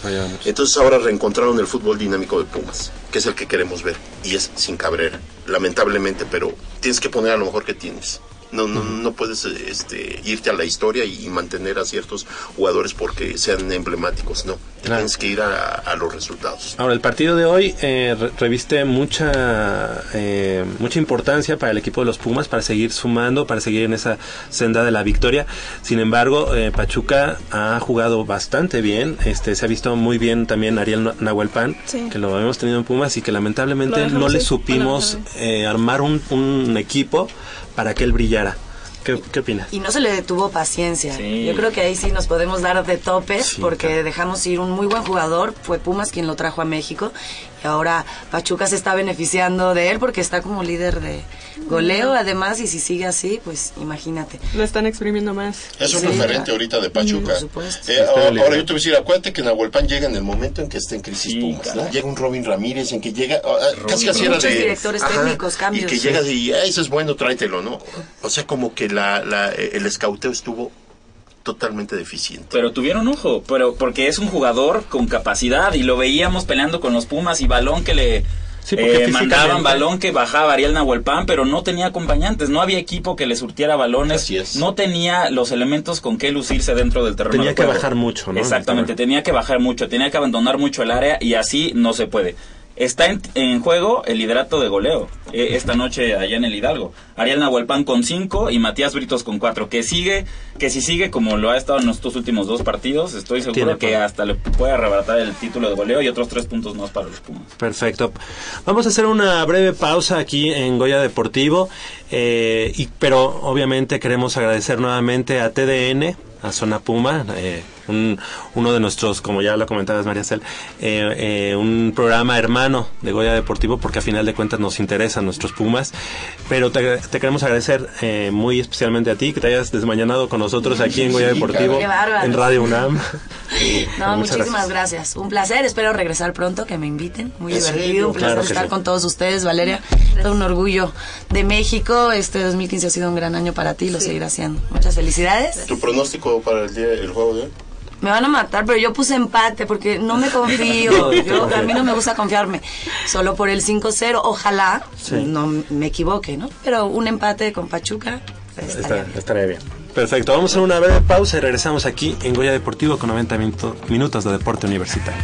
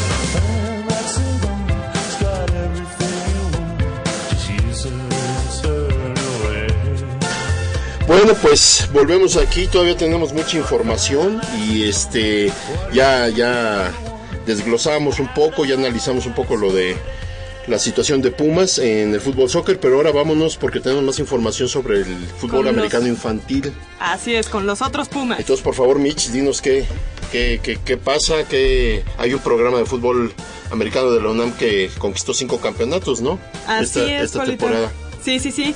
El fin de semana pasado, eh, las categorías infantil de la UNEFA con sus equipos Pumas Oro, tras disputar seis finales, todas correspondientes a la conferencia 1, pues se llevaron varios premios, ¿verdad? Bueno, varios campeonatos. Pumas Oro de la categoría infantil AA, con Julio Nava como head coach, logró su quinto título consecutivo al derrotar a los Cimarrones de Querétaro por 26 a 8 en la final celebrada en el campo Manuel Neri de Ciudad Universitaria. Ah, ok. Oye, Julio Nava no es de casualidad el doctor. No, No, No. ¿Es no, no, no, homónimo? no. Julio No, Nava fue capitán de los Pumas Sí. CU en categoría mayor. Ah, ok. Exactamente. Ya terminó su elegibilidad Así es. y fue capitán en su último año. Así es. El mismo caso ocurrió con el conjunto de la categoría infantil AAA que dirige José Luis Canales, quienes ante los Jets de Balbuena se coronaron por tercera ocasión al vencerlos 17, eh, 14 a 7. Perdón. José Luis Canales, que ya también terminó su elegibilidad y que era mariscal de campo. Eh, Exactamente. O sea, todos los, los muchachos de Liga Mayor eh, van Sí, tomando sí, sí, son los- las riendas de los, de las, eh, Sí. digamos, de los equipos eh, Infantiles. infantiles y juveniles, ¿verdad? Y, y- y fíjate que vienen trabajando muy bien este como coaches porque, bueno, acabamos de mencionar eh, pentacampeonatos, tetra- tricampeona- eh, tricampeonatos, perdón. Eh, pues creo que les ha funcionado bien ese sistema y creo que los chavos se han preparado. Cada, cada año se van a, a- a actualizar y a... A preparar, tomar cursos. Se me fue la palabra, perdón. Eh, sí, sí. A Estados Unidos. Entonces creo que creo que va funcionando bien es- esa dinámica que traen de Qué bueno. de los coaches, ¿no? Y, algo- y es y es la manera de implantar esta filosofía o este mismo estilo de juego desde la categoría mayor hasta la última de los infantiles que son los piwis no, no no sé cuál sea pero es es, es, es implantar esta filosofía y este mismo esta misma manera de pensar en todas y cada una de las categorías lamentablemente por ahí se cuelan situaciones como esta de la novatada Juan Francisco Espinosa Martínez ya regresó a los que entrenamientos. dijo que lo volvería a hacer, Dijo ¿eh? que lo volvería a hacer. Pues, bueno. ahora sí que ya ahí es, es, Es cuestión de cada es cuestión quien. de ellos. Pero aquí, aquí en Goya Deportivo, por más que los jugadores estén de acuerdo, nos mantenemos firmes en nuestra idea Sí, claro. que eso está mal claro. y eso no va con la imagen de la Universidad Nacional Autónoma de México. Oye, tú no Yo- has comentado qué, qué piensas sobre... Eh, yo, yo estoy a favor de las novatadas. Pero en el sentido, por ejemplo, yo que fui atleta, a mí me tocó ser novata, me hicieron mi novatada. Es como vivir esa experiencia. Eh, solamente eres joven una vez, solamente pasas por ahí una vez y no cualquier persona pasa por eso. O sea, te haces merecedor a, a- a- a- al pertenecer, al ser. O sea, ¿tú crees que con la novatada No, es- no estoy de adquieres acuerdo. la- eh, el sentimiento de pertenencia No, no, o, no, no, no, o la identidad? No, es como tu bienvenida, Ajá. ¿sabes? Y, y pues sí, eh, solamente lo vives una vez, o sea, solamente pasas por ahí una Sí, vez. sí, sí, lo, lo Entonces, eh, para mí fue algo padre, es, es como parte del, depo- del deporte, pero en todos los deportes se vive. A O ver, sea, eh, nosotros aquí habíamos propuesto, o, o- o se nos ocurrió, y no que nos, se nos haya ocurrido, sino que sin querer, y créemelo, salió de cada uno y, e instintivamente coincidimos.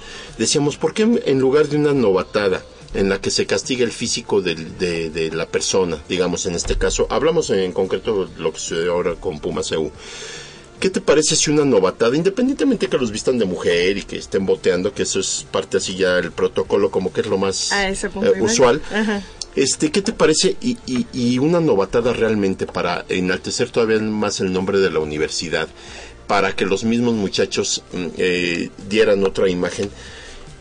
A nosotros se nos había ocurrido, ¿qué te parece si eh, tenemos un asilo de ancianos que ya necesita mantenimiento, entonces todos los muchachos como novatada se van a ir a pintar, a reparar, a limpiar, a Atender, a- Muy buena a una a, a reestructurar, Claro digamos, sí. a darle un mantenimiento Es que, es que mira, no hay que confundir la novatada con un castigo al cuerpo, con una humillación. no, no, no. Mira, te, te, te leo esto, palabras textuales de un jugador de Pumas EU, eh, no, voy- no voy a decir quién.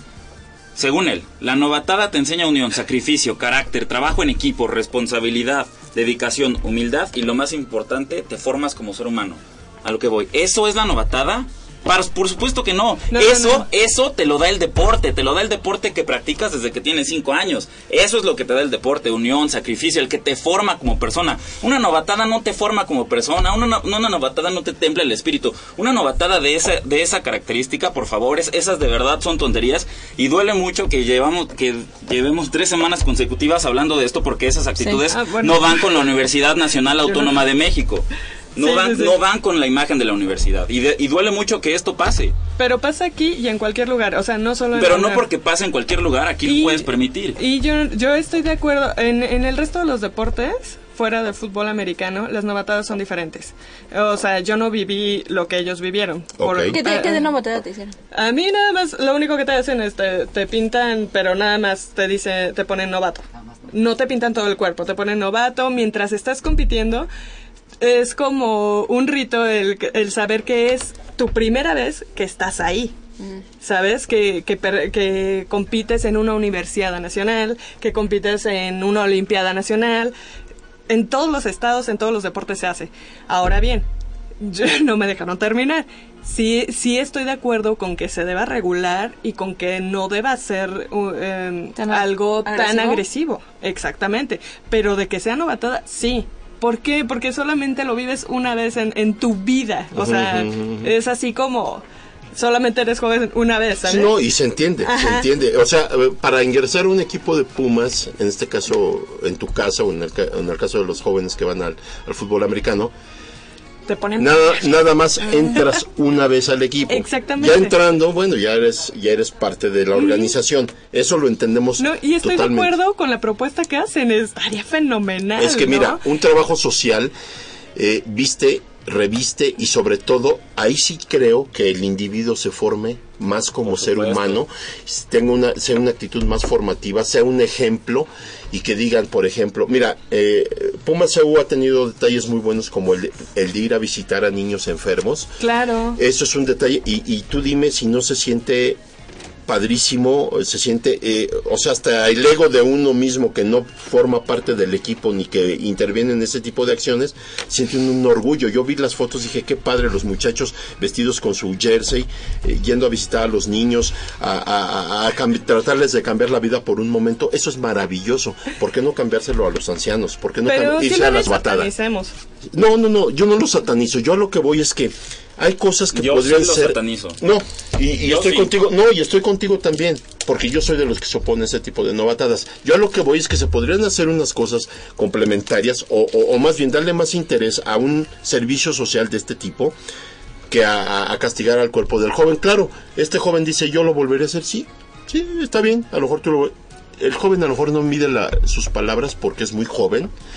Pero si le hubiera pasado otra cosa, Sí. quién sabe de qué estaríamos hablando Pero ahorita. ahora déjame te digo otra cosa.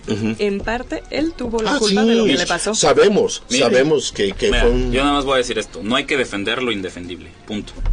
Yo creo que eh, la novatada como tal, este, para los que juegan y para los que la viven, eh, puede representar muchas cosas, pero creo que la Universidad Nacional debe de evolucionar en cuanto a eh, la práctica del fútbol americano y ciertas tradiciones eh, podrían también estar incluidos en esa evolución, ¿no? Ser un poco diferentes, ser, cambiar un poco la esencia. Sí, Y es yo lo que le estaba coincido, diciendo Polito, Yo coincido sí. con to- Sí, sí, con- definitivamente. Para, te digo, eh, y así para no seguir, eh, Sí. eh, el, el hacer un servicio social sería maravilloso. Escuelas ru- ru- rurales. ¿Sabes qué? Nos vamos a ir al Estado de México. Hay una, hay una escuelita que necesita ayuda de ustedes, muchachos. Órale. Y, y, y vas y enarbolas la bandera de la UNAM y, y- y los jóvenes con nombre y apellido, miren, ese es, eh, son los novatos que eh, van, eh, están ingresando al, al equipo Pumas EU y son los que nos van a representar. O sea, eso viste, reviste y a ellos Sí, claro. lo que decíamos, mucha- manda a todos, los, no- a todos los novatos dos semanas a convivir con una comunidad indígena, ayudarlos en lo que necesiten, a formar parte de esa comunidad, a involucrarse. A a trabajar y a, y a ver si regresan con la misma actitud que... Sí. Bueno, eh, volviendo un poquito a los infantiles, porque ellos no son novatos, Ah, bueno, sí. sí son los más novatos de todos. Son los más pollos. Este, pues también hubieron duelos en la infantil especial de Pumas Oro, quienes vencieron 13 a 0 a los linces de la VM, mientras que en la infantil A son campeones. Así es, y felicidades. La verdad es que es un programa que, que ha ido, bueno, que siempre ha estado en los primeros planes y creo que el día de hoy lo, lo reafirma. Pumas EU, Pumas Oro, el programa de Pumas Oro, este es el más ganador de UNEFA. Para el día de hoy, eh, dos finales. eh, tendremos en la conferencia número 3, porque hay más equipos de la universidad, Infantil A, Perros Negros contra Pumas Acatlán a las 9 de la mañana, allá en el campo de Perros Negros, la Infantil Triple A a las 11 de la mañana, eh, eh, Pumas enfrentando a los Leones de la FES Cuautitlán, a quien también mandamos un saludo, el equipo de la, de la FES Cuautitlán, y para el día de mañana, la Infantil Doble A, los Leones de la FES Cuautitlán enfrentando a los Pumas Azul a las 11 de la mañana allá en la FES Cuautitlán, el campus, el campus más lejano de la universidad, bueno, aquí en la zona conurbada, ¿verdad? Porque digo, al día de Sí, ayer quien estuve vive en la de Cuautitlán te va a decir que lejos de dónde, Sí, compadre, ¿no? exactamente. Conurbada, es- Todo es relativo. conurbada es la, es la más De mi casa sí. Oye, oye, y tenemos tres, per- permíteme, tenemos tres pares de boletos para el día martes, ¿es el partido? Sí, martes, Torneo de 9 de la noche. Pumas enfrentando a los... Cafetaleros de Cafetalero. Tapachula. Así ¿de verdad? Sí. Sí, Yo dije cafetaleros van a ser de Córdoba. Sí, yo, Yo les dije va a ser de pensé. base, Ajá. allá. Tapachula, Chiapas. Ok, bueno, pues Órale. que nos llamen al En Chiapas 55 también hay buen 36 89 89 y se llevan su par de boletos. Oye, a- eh, tenemos llamadas eh, del público. Nos llamó Alfredo Figueroa Valencia, el Puma Mayor. Manda felicitaciones a Valeria Miranda, digna representante de los Pumas. ¿Cómo no? Le llama traidor a Ariel Nahuelpan. es- no estoy de acuerdo con él. No, tampoco. Y, Ellos no deciden eh, si se van o no muchas veces. Y lanza su pronóstico para el partido de esta noche. Pachuca 2, Pumas 3. Esperen. Ojalá Va a ser un todos de partido bien difícil, ¿eh? Sí. Partido difícil. Oye, bueno, y... Pero interesante, ¿no? Qué bueno. Sí, sí. Qué bueno. Ti- ti- Tienes que enfrentarte a todas las este, adversidades y, de una- y oh, ya no hay este enemigo pequeño ahorita. Exacto. Ya no lo hay. Exactamente, hay, hay datos ahí importantes para el partido de hoy. Pachuca solamente, solamente perdió uno de los últimos seis duelos en que recibió a Pumas, aunque solo ganó dos, o sea que se han, eh, han empatado en tres, en tres ocasiones. Pumas solo marcó cuatro goles en sus últimas cinco visitas a Pachuca. Dos de esos tantos fueron obra de Javier Cortés, así que es, es un, es un lo- lugar donde se le da. Bueno, a Pumas sí se le da Pachuca, ¿eh? Sí se le da bastante y este... Allá nos coronamos en el allá 2009. Ajá, con, con el Cóndor, este... El arquero este de Pachuca, el Cóndor... Ah, eh, el que murió. El que falleció. Ay, siempre se me... Este, eh, Calero. Calero, este, eh, a gol de Pablo Barrera, no sé si Exactamente. Eh, Que fue el, eh, el momento en el que Pablo Barrera llegó Estaba a la ¿no? Cuando Pablo Barrera era Pablo, Pablo Barrera, Barrera. el, el Que, verdadero... que ahorita lleva dos partidos con Monterrey ahí dando flashazos de aquel Pablo Barrera de Pumas. Sí. Y Pero- de aquel Pablo Barrera que, que por esas actuaciones llegó a Europa. Hola. Pero es muy pronto, ha, ha- ha dado dos partidos buenos, pero es muy, muy pronto para juzgar, pero de verdad esperemos que Pablo Barrera recupere ese nivel que, lo catapultó Porque- al fútbol europeo, al de más alto nivel. Que fue muy apresurada la ida de Pablo Barrera y Claro. de este... Y cuando también se fue Héctor Moreno, yo, o sea, estuvo una temporada con Pumas. Sí. Entonces yo dije, no, yo creo que es muy pronto y mira. En, Efraín Juárez y Pablo. Barrera precipitaron su partida a Europa. Y De hecho- desgraciadamente la factura que les pasó es ahora la mediocridad. Efraín Juárez... ah, Y yo creo que ya Héctor Moreno regresará en algún momento a, Pero ya lo dijo, Sí. a Pumas. a Ay, ojalá, sí. Él dijo que en Pumas se iba a despedir. Imagínate, esperemos que esperemos que así sea, si no si nos lo permiten las este las directivas. Luego por, por decisiones de, de las directivas, por ejemplo, ahí tenemos el caso de de Beltrán, Sí, de Joaquín Beltrán, Beltrán. que incluso Capitán llegó, Beltrán. llegó a decir yo vengo a despedirme con Pumas, no voy a cobrar en esta temporada, no cobro, déjenme jugar. Y no, Le y no, se, lo, no. no se lo permitieron. Y es una persona muy humilde y muy, Es este... un profesional sí, con toda la es extensión de la bárbaro, palabra. exactamente. Eh, Puma de cepa, sus padres son catedráticos en la universidad, él hizo toda su carrera este, Académica. a- académica y toda su carrera deportiva en Pumitas. Pumitas. en- eh, o sea, es un tipo, era un, un emblema de los más grandes que hemos tenido y una directiva imberbe le dijo no. Y, y velo a él como directivo, el En buen Querétaro. trabajo que está haciendo en Velo, Querétaro. velo, Que obviamente, vamos a decir una cosa. Eh, Pero es la formación que te da Claro. la universidad. Claro, Sí, claro, pero, claro, pero, o sea, algo que no podemos dejar de lado es que la directiva actual del Querétaro también tiene muchísimos recursos y puede llegarse de jugadores Como Ronaldinho. Sí, pero un- bien lo dice Mitch, la formación de, Sí. de No, no, estoy de acuerdo. Joaquín Beltrán lo- es una persona centradísima. Y aunque haya mucha lana, independientemente de que pueda explotar ese rubro él, Lo ha sabido. lo ha sabido. O sea, eh, han sabido, digamos, eh, con toda guardada toda proporción. eh, calma- ya ves que decían que iban a traer otro, otro fichaje bomba. Ya no se hizo ese fichaje bomba. Y sin embargo, el Querétaro está dando buenos dividendos. Qué triste que no le hayan dado la oportunidad de En Pumas, en Pumas tenía que ser, eh, Claro, era su, su equipo, su casa, ¿no? Los Tuzos llegan a este partido con dos derrotas en fila, la última vez que perdieron tres seguidos fue en abril de 2013, o sea que, bueno, pues el día de hoy estarán eh, queriendo salar- salir de esa mala racha que, que lamentablemente para el equipo de los Tuzos, pues es que no han jugado mal. Sí, no, contra Monterrey fue un juegazo. Sí. Y el que yo considero el mejor partido de- Sí. hasta ahorita de que ha habido en la Liga del Fútbol Por Mexicano. eso les digo que va a ser un partido interesante el de Muy hoy. bueno. Por eso te estoy diciendo que ¿Quién, te vayas con quién nosotros. anotó el primer gol oficial en el nuevo estadio del Monterrey? Ah, pues este Pan Pan. va a quedar en la historia, ¿no? En la historia así, así de fácil. ¿Así? Ah, cierto. No, se fue podrá hablar por los siglos de los siglos, es decir, la inauguración de este famoso Primer gol estadio. oficial. Y que hablando del estadio, de, ya, tienen, ya tienen por ahí problemas de infraestructura. Ya, se- ya está saliendo por ahí ¿El estadio? ¿Algunos defectos? algunos defectos del estadio. Entonces esperamos que los resuelvan. Ajá, el nuevo estadio de Monterrey ya está teniendo problemas de infraestructura, que prometía muchas cosas, pero bueno, esperemos que pronto resuelvan eh, los problemas que están atravesando, porque sí pintaba por un muy, muy buen estadio, pintándole al de Santos, al de, al de Chivas, entonces... Mira, yo que tengo este la suerte de concel de Chivas, yo te puedo decir que hasta ahorita es el estadio más espectacular que yo he conocido. De México. De México, claro. Sí. No conozco el de Santos y no conozco el de Monterrey.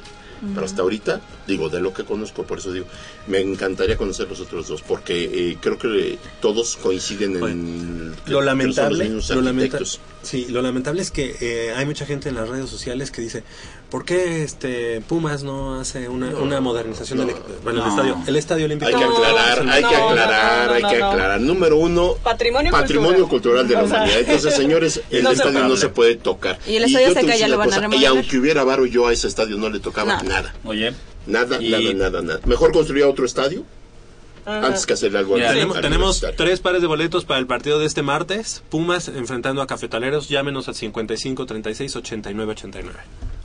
Decía Polo, la eh, Pumas es la mejor ofensiva del torneo. Lamentablemente, ayer por la noche, ayer viernes, un equipo que no me acuerdo la, la verdad ni cómo se llama, ni qué color usa.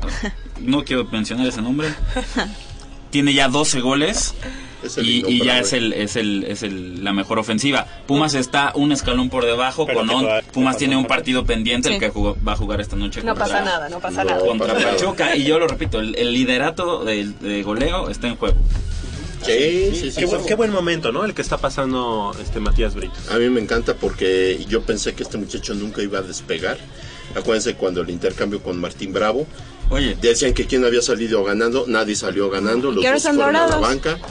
Eh, los dos eh, no rindieron, los dos hasta físicamente estaba, se llegó parecían. lesionado Matías Britos. Pero además, además de que llegó lesionado, hay, hay que ser sinceros. Le daban los minutos de la basura. Así Así, es, era, así así, es. era. Le daban los minutos de la basura. Tienes ahí cinco Bueno, minutitos y más, llegó a Matías. anotar, ¿eh? Llegó a Sí, anotar y llegó a anotar y, y jugaba en Copa. Pero, pero con un equipo repleto de, catera- de canteranos, un equipo alterno. Y ahora ya te, demostra- ya te demostró Matías Britos que con jugadores que le pongan balones, él te hace goles desde cualquier punto No, de la cancha. El golazo contra Toluca y el golazo contra Puebla, o sea, sus Ah, sí. golazos, igualitos. Sí. Qué capacidad técnica para de espalda a la portería rematar y meter el, eh, meter el balón donde lo puso. Pero eso se O sea, llama verdad. perseverancia. Ahora una situación aquí importante. Eh, ¿Qué tan lejos o qué tan cerca estamos realmente de la parte impor- del- de, de este descenso, de la situación dramática del descenso que se está viendo? Porque me parece Sí. que estamos a nueve puntos, ¿no? De, de- del, Del colero, Campanero. que es no hay- Chivas. No hay Ajá. que dejarnos Mm, Mira, eh, eh, pensar en, en ganar, pensar en calificar, pensar en, en se- en- en ir ascendiendo es automáticamente una, una cosa te lleva a la otra, Claro. van, de, van de la mano. Pero en Eh, esta eh, mitad de temporada no se va a quitar ningún torneo, ¿verdad? Mira, es que. O sea, no hay posibilidad de que de que su- sumemos puntos, este, digamos. ¿En la porcentual? Ah, no, claro Sí, que sí. No, Claro. o sea, pero lo que me refiero es que ya ves que se va quitando una temporada cada que pasas a Una temporada, pero sí, se van recorriendo, digamos. Ah, ok. Se van recorriendo las En temporadas. esta mitad de temporadas, por ejemplo, en el próximo diciembre no va a terminar, eh, no vamos a subir de repente porque nos quitaron una, un- una campaña. Sí. ¿En sí, este diciembre? Sí, en este diciembre sí, porque es un promedio el que se lleva, de todas. Y van quitando. Bueno. Entonces, es importante sí, tener sí una buena es dramático campaña. ¿eh? el momento Ah, claro. de- que vive Pumas. Son nueve puntos los que nos, le llevamos. en la tabla porcentual, Pumas espérame, espérame, déjame decir quiénes son los ganadores, porque si no. Marta Alicia Juárez, Carlos Alberto Martínez y Carolina Escalante. El próximo martes de 10 de la mañana a 3 de la tarde en la Dirección General de Actividades Deportivas y Recreativas. Ahí les damos con todo gusto eh, previa identificación y copia En la fotográfica de parte la poniente del estadio de CEU, junto a la tienda nueva de los Pumas, ahí es la de par de boletos. Marta Alicia Juárez, Carlos Alberto Martínez y Carolina Escalante. Solamente tres nos dio el Club Universidad. Esperemos que ya para los próximos partidos nos den cinco, como ya, como era una costumbre. Pumas en la tabla porcentual está en la decimocuarta posición por encima de Chivas, que es el último lugar, Morelia, Puebla y Veracruz. Los Pumas en 72 partidos jugados tienen 88 puntos para un cociente de 1.2222. Y el último lugar. Y el último lugar es Chivas con Chivas. 72 partidos jugados, 79 puntos y un cociente de 1.0972. O sea, son tres, son, son tres partidos. O sea, son nueve puntos los que nos dicen. Sí, no, no, no, no. Nos no. separan. Sí, no, no, no. O sea, Pumas no, no puede olvidarse de que eh, en cierta forma está en, en una situación, digamos, eh, de peligro. No se lo puedo olvidar, pero insisto, si tú estás, yo pensaría más en, en- en resolver los partidos, e ir mejorando y, e ir ganando, que me va a de- Eh, llevar de es- la mano. Exactamente, es la mentalidad. Tu, tu mentalidad y tu objetivo, tu objetivo para este torneo no es alojar, alejarte lo más posible de la tabla porcentual. No, tu objetivo es clasificar a liguilla y y, una vez en liguilla buscar Ganar por el título. Porque los Pumas Así llevan cuatro años sin, sin coronarse, ya es una espera larga porque nos tienen acostumbrados a ganar, nos tienen acostumbrados a la Nos victoria. acostumbraron a cada dos años. Exactamente, a cada dos años. Y ahora ya la afición, digamos, está desesperada cuatro. porque esperamos más de este equipo. Así es. Victorias contra Monterrey, victorias contra Atlas nos ilusionan y nos ilusionan en serio. Pero ojo, como decía nuestra compañera de TDN, no hay que echar campanas al No, vuelo. no, no, no, no. Pero sí es un inicio prometedor. Y si los Pumas siguen así y no se desinflan, podríamos estar hablando de un posible campeonato, porque tienen los argumentos, tienen los elementos, tienen ataque, tienen idea en el ataque. La defensa, creo no que es lo lo más único... fuerte, no es lo más fuerte, pero se No, no es lo más fuerte. Creo que el punto débil es, es la defensa central. Porque los laterales los Son tienes perfectamente bien cubiertos. Pero tu defensa central es, es ahí por donde flaqueas. A pesar de que está Verón, pero a favor juega su experiencia y, y la buena mancuerna que ha formado con Gerardo Alcoba. Ivonne Gutiérrez, le mandamos un saludo, ella manda saludos al programa y dice, muy bueno como siempre y que Pumas no descenderá nunca. Perfecto, que tengas voz de profeta. ¿Y? Así es, nos hablaron hace rato, bueno, casi al comienzo del programa, y nos dijeron que están esperando un marcador de 5-0 como contra. Ojalá, Entonces, ojalá, para que valga la pena la ida. ¿eh? muy alta, Sí, pero sí, sí. bueno, eh, Y si no, nos vamos hay a que ser ambiciosos Real siempre en la vida. Del otro lado del micrófono, Socorro eh, Montes en la operación técnica, así como Armando Islas Valderas en la producción. De este lado del micrófono nos despedimos. Michelle, muchas gracias. Muchas gracias, Javier. Muchas gracias a todo nuestro auditorio por estar ahí. Gracias, Nayeli. muchas gracias y nos vemos, bueno, nos escuchamos la próxima semana. Gracias, Jacobo. Gracias, y yo para mí es un placer estar aquí y ojalá que ganen los Pumas esta noche. Gracias, Polo. Gracias a todo el auditorio y nos vemos en ocho días. Nos escuchamos el próximo sábado.